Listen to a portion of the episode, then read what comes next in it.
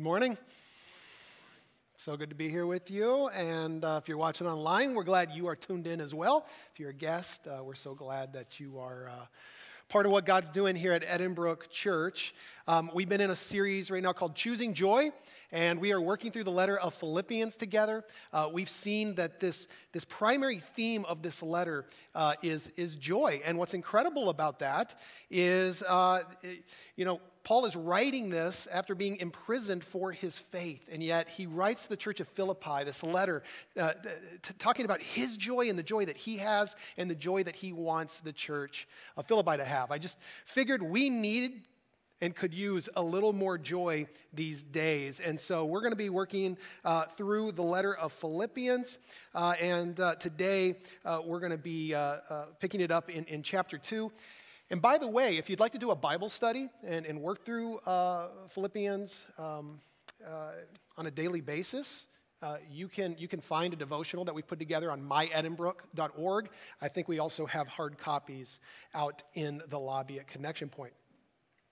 Uh, in the year 1508, a man by the name of, of Nicholas uh, Copernicus um, proposed a theory. And this theory uh, was, was, was radical. And the theory was this it was that um, the sun doesn't revolve around the earth, but rather the earth revolves around the sun. You can imagine what a radical theory that was at the time. He didn't have the uh, instruments and the equipment to necessarily prove it. Um, that would come years later with the telescope. Um, but he was proposing this theory that would change our world and the way we even think about ourselves. This has been uh, become known as the Copernicus revolution, the Copernicus revolution, that oh, the earth doesn't revolve around us, but rather we revolve, the earth revolves around the sun. And what I'm hoping for today is that we will experience a kind of Copernicus revolution.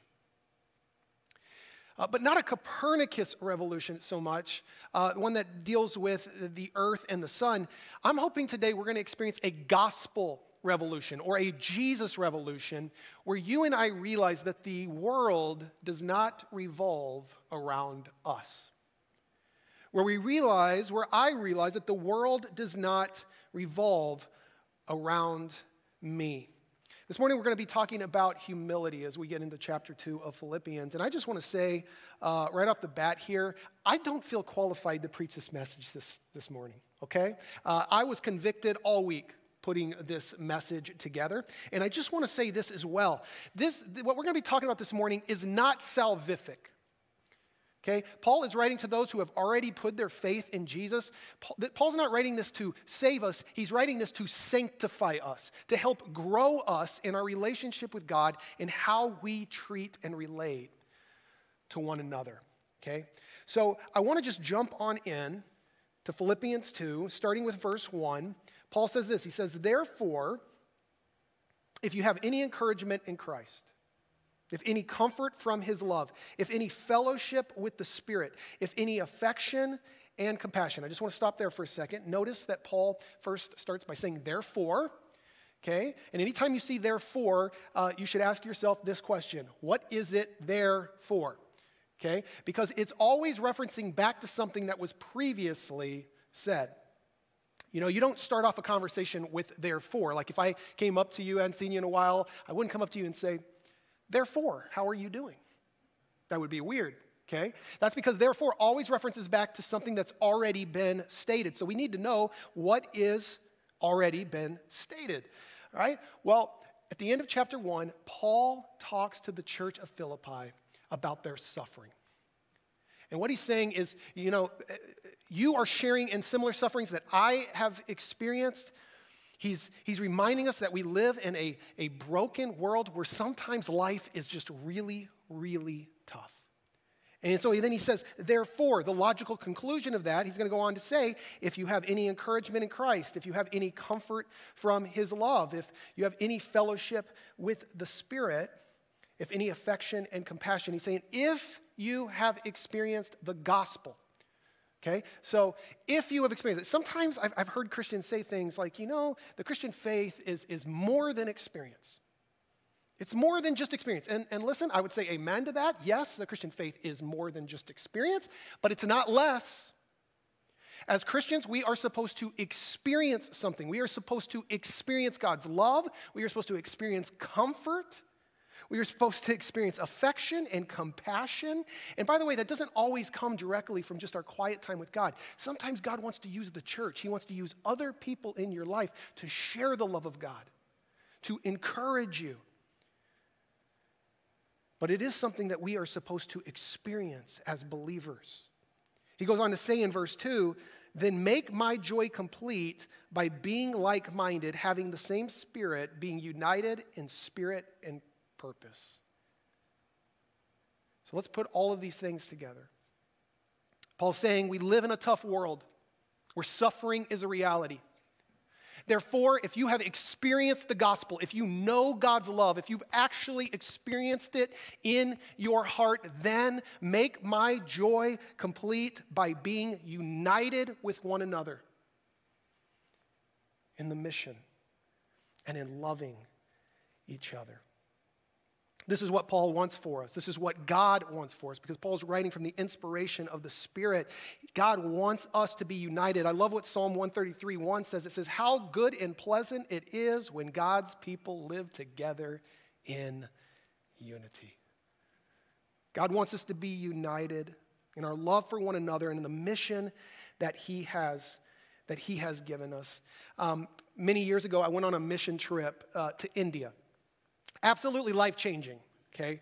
Uh, I'd never been to, to a place like that. But one thing I can tell you about, about India is, is there was, at least where we were at, you, there, was, there, was a, there was kind of a spiritual oppression that could be felt. There was a, there, just something different. It was almost like it was in the air. In fact, we went to one of the Hindu temples at one point, and uh, some of the Christians that I was with actually got physically sick and vomited just from this, this feeling. It's hard to describe but, but this, this, this oppressive spirit uh, that was just kind of in the air there what we would maybe describe as like a spiritual kind of uh, darkness. They had like gods that they worshiped and stuff out in the community they'd bring food to and you could just feel this, this in the air. Oh we went to a village and i remember they even warned us. They said are you sure you want to go to this village because uh, the leader there is a demon possessed man. We generally don't go to this village. We said, no, we want to go. So we go into this village and uh, uh, we pull up and we're getting ready, we're getting geared up uh, to do ministry there, still on the bus, when all of a sudden I hear kids banging on the other side of the bus. So I go to their side, I look out the window, and they had pulled our bus driver. Our bus driver was from India, he was driving us around. They pulled our bus driver out of the bus and were beating him right there uh, on the ground. He was getting punched, he was getting kicked. Uh, and I experienced what I consider today a miracle. I mean, I saw something that defied physics. Uh, he, got, he got kicked in the ribs, but somehow ended up on his feet, all in one motion, went back up the steps of that bus into his seat. Was able to shut the door and we drove off. And I remember driving out of this village, and there was just this guy standing there and his eyes just dead, just watching us, the villagers behind him. And I assumed that that was, that was the leader of this village, this demon possessed man that they had talked about. But I tell you this to paint this picture. This is what we were dealing with. Uh, we, and you had, the, you had sort of the, the, the Hindus who, who, who, worshiped all their many gods, but then you also had the Muslims uh, in, in, the part of the city that we were at. Um, th- these were generally people from outside, maybe uh, of the country, like from Pakistan. Um, and, and we were doing drama one time in the city streets when they came. They weren't violent towards us, but they actually started pushing the crowd that was watching us down and away and like, made them leave so that we couldn't even finish the drama. I mean, they got violent. And, and so these two groups, you need to understand, they were, they were at odds with There was a lot of conflict, sometimes even violent conflict uh, between the two groups. But we were working with this pastor, this pastor who did ministry there in India. He was uh, an Indian himself, and he took us to this church. And I remember we walked down these steps, and, and, and we walked into this church. And the first thing that I remember about walking into this, this little underground church that we were part of was the joy that was on these believers' faces because I hadn't seen that in a while. I, I hadn't seen that on, on, on, on, anyone else's face, but this was different. You can tell when someone has the joy I'm talking about, the countenance of the Lord. You could just see it on their face. And as I got to know the people, here's what was incredible about this church. You had some who had come from families on the Hindu side. And you had some who came from families who were on the Muslim side and brought all that political, you know, baggage that, that, that, that, that was there on both sides. And yet they came together in this church, worshiping Jesus, loving each other, eating together. They were united. And it was a beautiful, beautiful thing to be a part of. These believers worshiping their God with joy, literally radiating from their faces, doing life together despite all their differences, despite all the political baggage that existed in their families. And it gave me hope like, we can do that as a church. If they can do that, that can, you know, that we can do that. Because we're living in a time, I think we all realize, where there's more division than ever. I mean, we're living in a time where political differences exist. We're living in a time, even still, racial uh, uh, uh, differences exist. And by the way, uh, I was thinking this week, you know, it's Martin Luther King weekend, and I just found myself saying, man, we could use Martin Luther King Jr. We could. We could. I came upon this quote, something Martin Luther King said, and man, it struck me deeply. Listen to what he said. He said, Darkness cannot drive out darkness, only light can do that.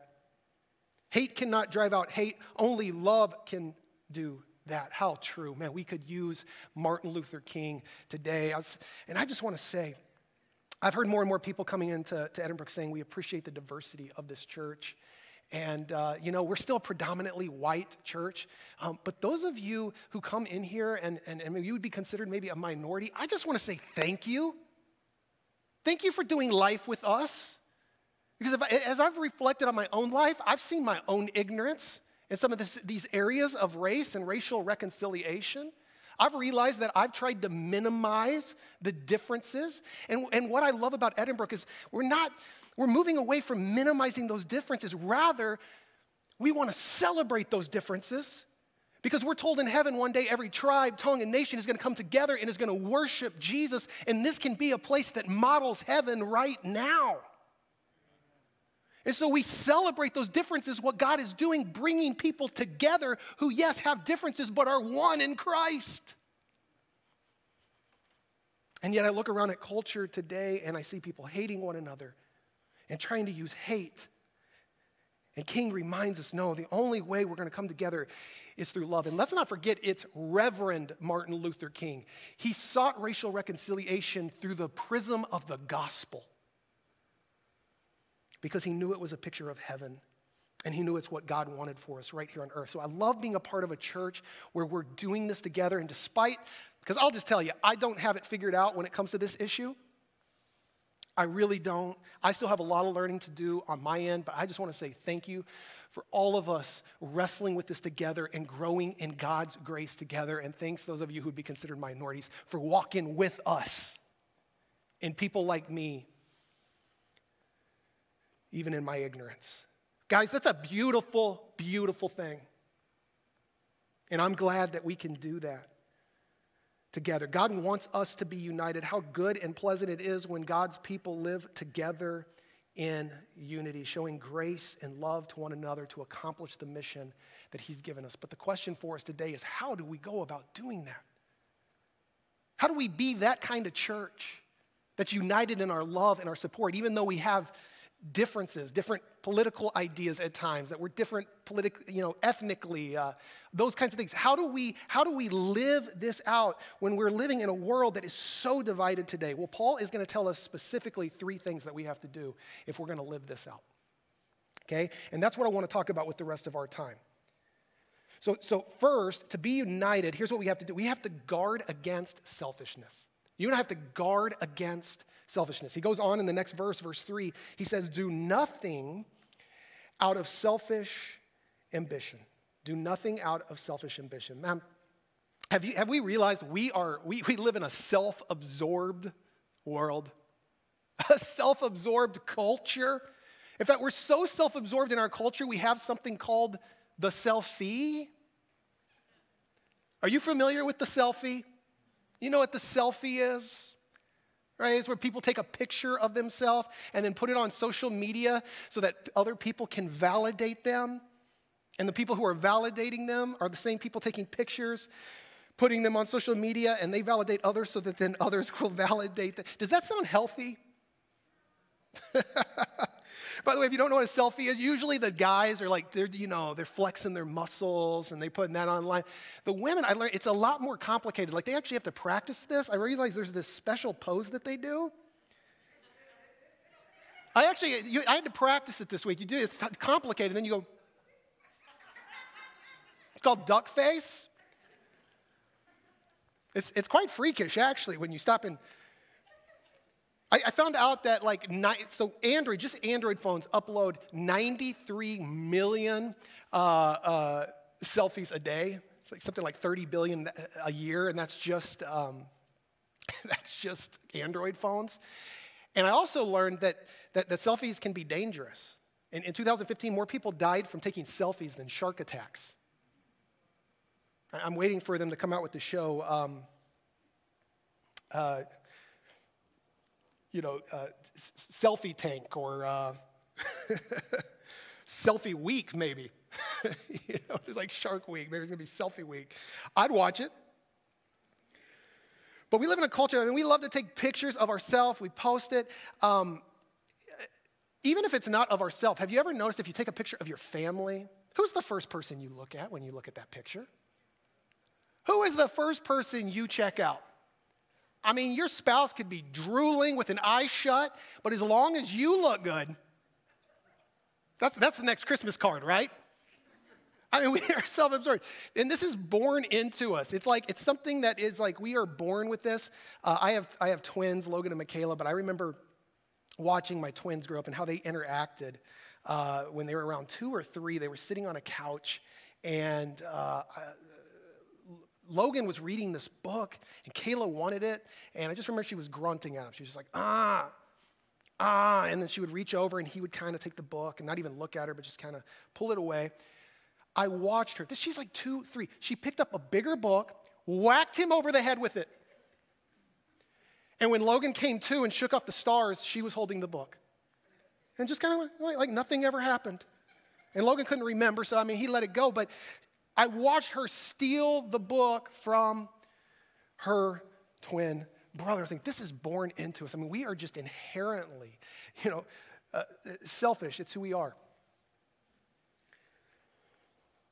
Let me just ask you this question. When was the last time you found yourself honestly praying for somebody else?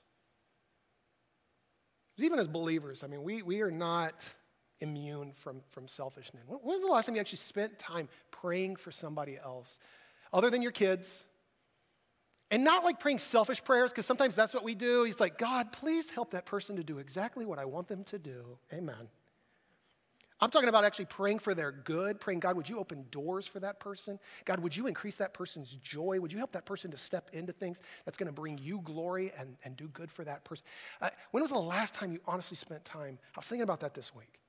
When was the last time that I've done that? Really spent some devoted time praying for somebody else. You know, that, that's something that just goes to show how self absorbed we can be. But Paul says, don't do that. Guard against selfishness, okay? And then he goes on to say this too guard against pride. Guard against pride. Again, verse 3 says, do nothing out of selfish ambition or empty pride. I was looking into that word this week that Paul uses for pride. It literally means to think of yourself with exaggerated importance. That's what it means, to think of yourself with exaggerated importance. Kind of like the puffer fish. If you're familiar with the puffer fish, it like blows itself up to make itself big and, and, and, and intimidating. And it's this idea. It's like, it's to think of yourself with uh, uh, exaggerated importance. But that's why it's not wrong to think of yourself. But, but, the, but God wants us to think of ourselves rightly. That's why Paul says in Romans, do not think of yourself more highly than you ought but rather think of yourselves with sober judgment. And here's the thing I've realized and recognized about pride in my own life. Like, you can think you're humble. Eh, you can, you can think generally I'm a humble person, but I've realized the enemy, Satan, is so sneaky in our lives. Eh, he, he, we can be humble in one area, but very prideful and unaware in another. You know, some of us maybe eh, we're humble in some areas of our life, but when it comes to our money, we, we are prideful. I, I have so much money, I made money. We wouldn't say that, But we, feel, we have an exaggerated sense of importance because of how much money we make or the, the job title we have or the job that we have. Maybe some of us, you know, it's feeling uh, prideful because of the clothes we wear or the, the car we drive, or maybe it's the friends that we hang out with if you're in school. I mean, I'm the popular kids. So, and it's all these things where pride can sneak into our life. And honestly, one of the areas where pride can sneak into our life is just religion. In fact, I'll just tell you, church, the, the church can, it can be one of the most dangerous places for pride to sneak in. Maybe we start doing something for God, we start serving in the church, or doing something, or leading a ministry, or go into ministry, and next thing you know, we start thinking of ourselves with an exaggerated sense of importance. Or maybe we start actually cleaning up our lives a little bit and start practicing the morals of the Bible and trying to put those things into practice. And before you know it, we start thinking, I'm a pretty good person. I've, pretty, I've seen it. I've seen it in churches where we get that attitude, like, why aren't more people like me? Why aren't people being like I am? Why aren't people as moral as I am? You know, taking our communion and looking around at others, wondering what did that sinner do this week? And then we're just like, Jesus, you're welcome. And that might sound like an exaggeration, but I don't know how much of an exaggeration it is at times for all of us. We start thinking like we are an asset to God's kingdom, we are an asset to this thing called Christianity, and that God is fortunate to have friends telling you everything we have is a gift that comes from Him. Everything we have, the salvation we have, it's a gift. The ability to even do good, I would argue, is a gift that comes from Him. Everything He's provided, that job He's provided for you in your life, it's all a gift. How can we be prideful when it's all been given sacrificially by our God? And yet we do. We walk around and we, we puff ourselves up and try to find things to, to think of ourselves with exaggerated sense of importance. And see, I came into the church, I was a broken teenager coming out of drug addiction. And I remember coming into the church and being so utterly discouraged. Why was I discouraged? In fact, if I didn't have a couple friends who came around me and walked with me through that season, I don't know if I'd be a Christian today because I was so discouraged. Because here I am, a broken teenager who just needs some hope and needs some people to love me. And I start looking around at everyone else, and they all seemed like they had it all together. Everybody seemed like they had figured it out. Everyone I came in contact with seemed like they didn't have any problems, they didn't have any challenges, it seemed like life was going great for them. And there I was, this broken teenager, feeling so alone, feeling like no one understood that no one could relate. And I've been a pastor for a while, I've been doing this for a while. Here's what I've learned we all have issues. I've been doing ministry in, in, in, poor churches, I've done ministry in rich churches. We all have problems, we all have issues we are struggling with. But the church can be one of the worst places where we come, we act like we have it all together, and we wear this mask. And I'm not talking about the masks you're wearing because of COVID where we wear these masks pretending that we don't have any struggles and that we don't have any issues. Where we refuse to be vulnerable, where we're scared to be vulnerable because of our pride. And so the church can become this judgmental place where we create such high standards for morality that no one's willing to actually be real. And one of the reasons I love Edinbrook Church, and one of the things I've tried to model for you is no, this is going to be a place where we are going to be real with one another. This is going to be a place where we can be authentic. This is going to be a place where when we're struggling, we can reach out to a brother or a sister in Christ and say, I am struggling. And that brother and sister will respond with, It's okay not to be okay. Those are the kind of believers I want to do life with. Those are the kind of people I want to be around. That's the kind of church I want to be doing life with.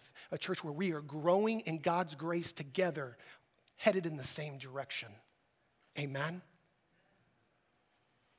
And so I'm thankful. I'm thankful for this church. I'm thankful for you. But if we got to be careful, we got to be careful that pride, because pride will ruin it. Pride will cause us to stop being vulnerable. Pride will cause us to stop being honest, reaching out for help when we need help. I just wish more people felt comfortable reaching out to churches when they needed help. Hey, I'm struggling with porn. Hey, I'm living in an affair right now. I need some help. My life is falling apart. And they don't reach out to the church. Why? There's something wrong with that. This is where you're supposed to come to find help. But if we always walk around acting like we got it all together, like we figured it out and we're up here, God's mission isn't going to be carried out, friends. And so we got to guard against this thing called pride. And so if you ever start feeling like this sense of importance in any of these areas of your life, um, I would just give you this warning. Uh, the Bible is very clear about this. Pride comes before a what? Fall. Pride comes before. This is a major theme throughout the scriptures. Let me just show you a few scriptures. 1 Peter 5 5 says, All of you, clothe yourselves with humility towards one another. I love that towards one another because God opposes the proud but shows favor to the humble. You want God's favor in your life? Humble yourself before Him. You want God to oppose you? Think of yourself with exaggerated importance. James 4 6 says, Scripture says, God opposes the proud but shows favor to the humble. Jesus said this in Matthew 23 those who exalt themselves will be humbled, but those who humble themselves will be exalted. And so let me just say also, this means that when we humble ourselves, we can truly trust that God will honor us. Because some of us, you want to be honored. And you want others to be to honor you. So I got to take I got to do it myself. I've got to make it known my accomplishments. I've got to have a certain air to me or people won't respect me. No, no, no, no. The Bible is saying this is part of that gospel revolution I'm talking about. No, if we will humble ourselves before God, God will lift you up. He will honor you before others. So we got to guard against selfishness. We got to guard against pride. Now Paul's going to tell us what we need to do. So right now he's just warned, don't do these two things. Don't be selfish. Don't be proud. Now what do we do? He's going to go on to say this. This is how I summed it up. We honor others. We honor others. Verse 4. But in humility, consider others more important than yourselves. Each of you should look not only to your own interest, but also to the interests of others. Okay? So I sum this up by saying we're supposed to honor other people. Now, you might want to underline that in humility there. I, I looked into that word this week. Um, this is an interesting, it's interesting that Paul uses that here. This word humility, it's a Greek word, and in the Greek culture, this was not considered a virtue. This was actually derogatory. To consider someone as humble was a derogatory thing. Okay? It was actually used of Greek battles when they would conquer the, their opponent and they would drag off uh, the defeated warriors as slaves. They were said to be humble. It literally means the lowly minded ones. And here Paul is saying, be lowly minded. Because in a sense, we've been conquered, right? Right? We, we waved our white flag. We said, God, I surrender to you. You have conquered me. I wave my white flag and surrender to your love. I surrender to your grace. I surrender to the fact that I need a Savior to save me from my sin. God, I'm waving my white flag. I surrender to you. And we become the lowly minded ones. How does Paul start every one of his letters? Paul, a slave of Christ. That's how we're supposed to see ourselves. We, we are slaves of Christ. We are the lowly minded ones. This was not a virtue. And so this would have blown the minds of the church of Philippi. Paul saying, in humility, being like the lowly minded ones, consider others more important than yourselves. Now, how do we do that? How do we do that? Well, first, I, I, I think it starts by just recognizing other people around us. If you're married, you have a spouse. If you have kids, you have, you have children. Uh, eh, you have other friends, you have other family in your life, you have a church family, there's other people here, and all of them have needs. All of them have dreams and desires. In other words, you're, you're not the only person in the universe. It starts by just recognizing that there's other people around us in our lives who have needs. Secondly, it means we listen. We listen to what other people have to say. Honest question When was the last time you sat down with someone and gave them your undivided attention? Cell phone turned off, no distractions, and you treated that person like they were the most important person in your world. That is a, that is a gift that people rarely give to other people today. When was the last time that you sought to understand someone else before needing to be understood by that person?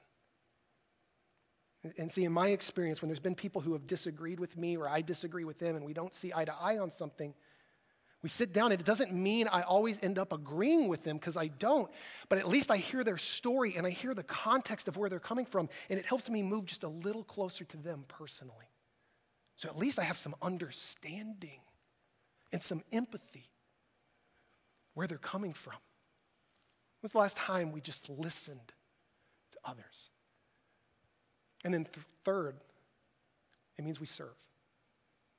Honoring others above ourselves means we serve other people. We, we, um, many years ago, Danielle and I were uh, serving together. It was one of our first ministries we ever started serving, or churches that we ever started serving at. And I was in seminary at the time, and I was thinking, okay, they're probably going to need a teacher, they're going to need a small group leader, uh, they're going to need me maybe to lead some kind of ministry, because here I'm in seminary and I know all this Bible information. So we go to them and we say, uh, where, where, where could you use me? I'm in seminary and I'm, I'm, I've got a Bible degree. And they said, We actually need someone to clean our toilets. True story. We could use somebody who would scrub our toilets after this service. And I gotta be honest, like it was a little bit of a blow to the ego, but Danielle and I prayed about it and we said, fine, if there's no one else willing to do it. And, and, and they, they made that clear, so we said, we'll, we'll step into it and we'll do it. And so we did that. And I remember the first week I showed up at church, I was a little jaded. I remember looking around after service. We waited about a half hour for everyone to clear out, and I'm looking around going, look at all these animals. It's going to wreak havoc on our plumbing. I can just see it, right? But we scrubbed those bathrooms down. We cleaned those bathrooms to the glory of God, to the best that we could, so that they were shining and sparkling by the time we left. And then something surprised me. On the way home, I was filled with such radical joy. And at the time, I didn't understand even what it was. I didn't even know that that was joy. I just knew I, I, was on this spiritual high. And at first, I was thinking, maybe it's just the cleaning products. I don't think these things were OSHA approved. And I realized this isn't more than the cleaning products. This is something that God is spiritually doing in my life. And honestly, friends, it brought like some healing to my soul. Here I was just cleaning toilets, but I realized it was because I was serving something bigger than myself. I was serving others. And by serving others, ultimately, I was serving God. I was serving Christ. And that's the gospel revolution. You see, the world tells us it's all about me. Others are to serve me. And Jesus comes around and says, No, if you want to have true life, you have to die to yourself and be willing to start serve others.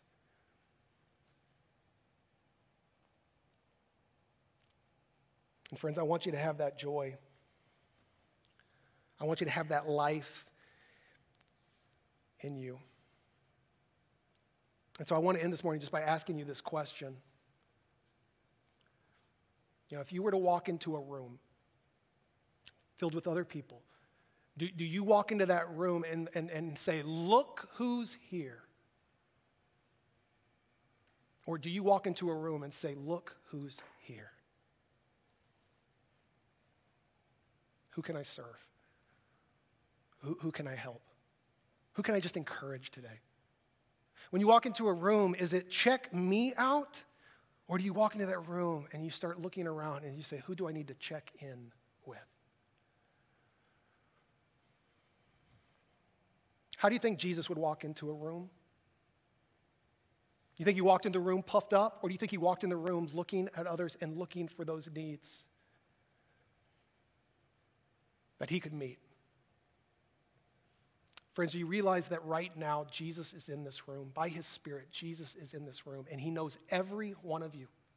He knows every need you have, he knows every hurt you have, he knows every dream you have, he knows every broken dream you have. He's here in this room right now, and he is here looking, listen to this, to serve you. Do you know why? This should blow your minds. Because at the end of the day, our God is a humble God. He is a humble God who serves others.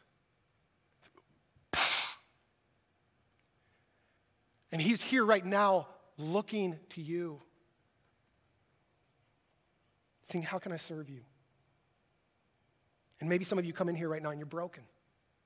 Or maybe you come in here today and you are struggling with some sin. Or maybe you've heard this message this week and, and, and, and you're convicted by it.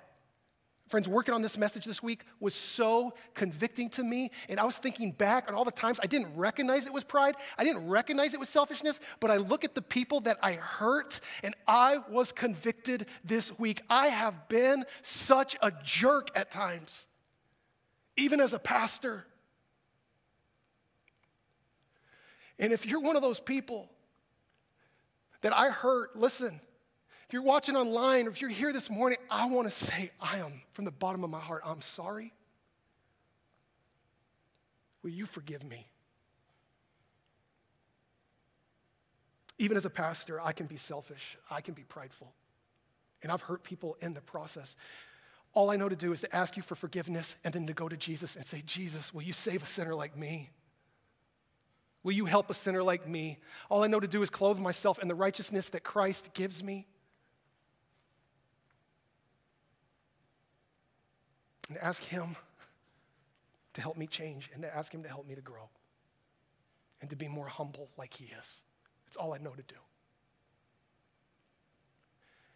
Jesus said, Come to me, you who are weary and burdened and I will give you rest. Take my yoke upon you and learn from me, for I am gentle and humble in heart, and you will find rest for your souls. If you need Jesus to provide that rest for your souls, I'm telling you, He's here today to serve you because He is a humble God. And I'm excited. In a moment, we're going to get an opportunity to worship this humble God who came to earth to save and serve sinners like you and me. Oh, we are so fortunate to know this God and that that's who He is. So here's what I want to do. I'm going to end a little differently today. I'm going to ask us, can we stand up? And stand up. As you are uh, standing, I am going to read this, what Paul goes on to say. Paul's going to quote this creed. This was the oldest creed of the Christian faith that we know about. Paul goes on to say this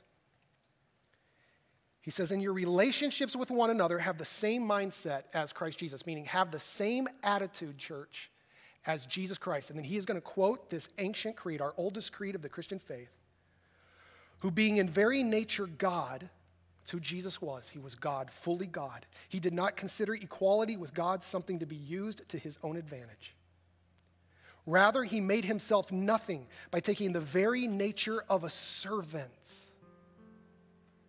being made in human likeness. How did Jesus come? He gave up his privileges of heaven and he came as a lowly servant and being found in nature of a servant or being found in appearance as a man. He humbled himself by becoming obedient to death, even death on a cross. He did that for us. Therefore, God exalted him to the highest place and gave him the name that is above every name, that at the name of Jesus, every knee should bow in heaven and on earth and under the earth, and every tongue can acknowledge that Jesus Christ is Lord to the glory of God the Father. He is worthy of our worship. Let's worship the one who was humble, who came to serve sinners like us. Amen.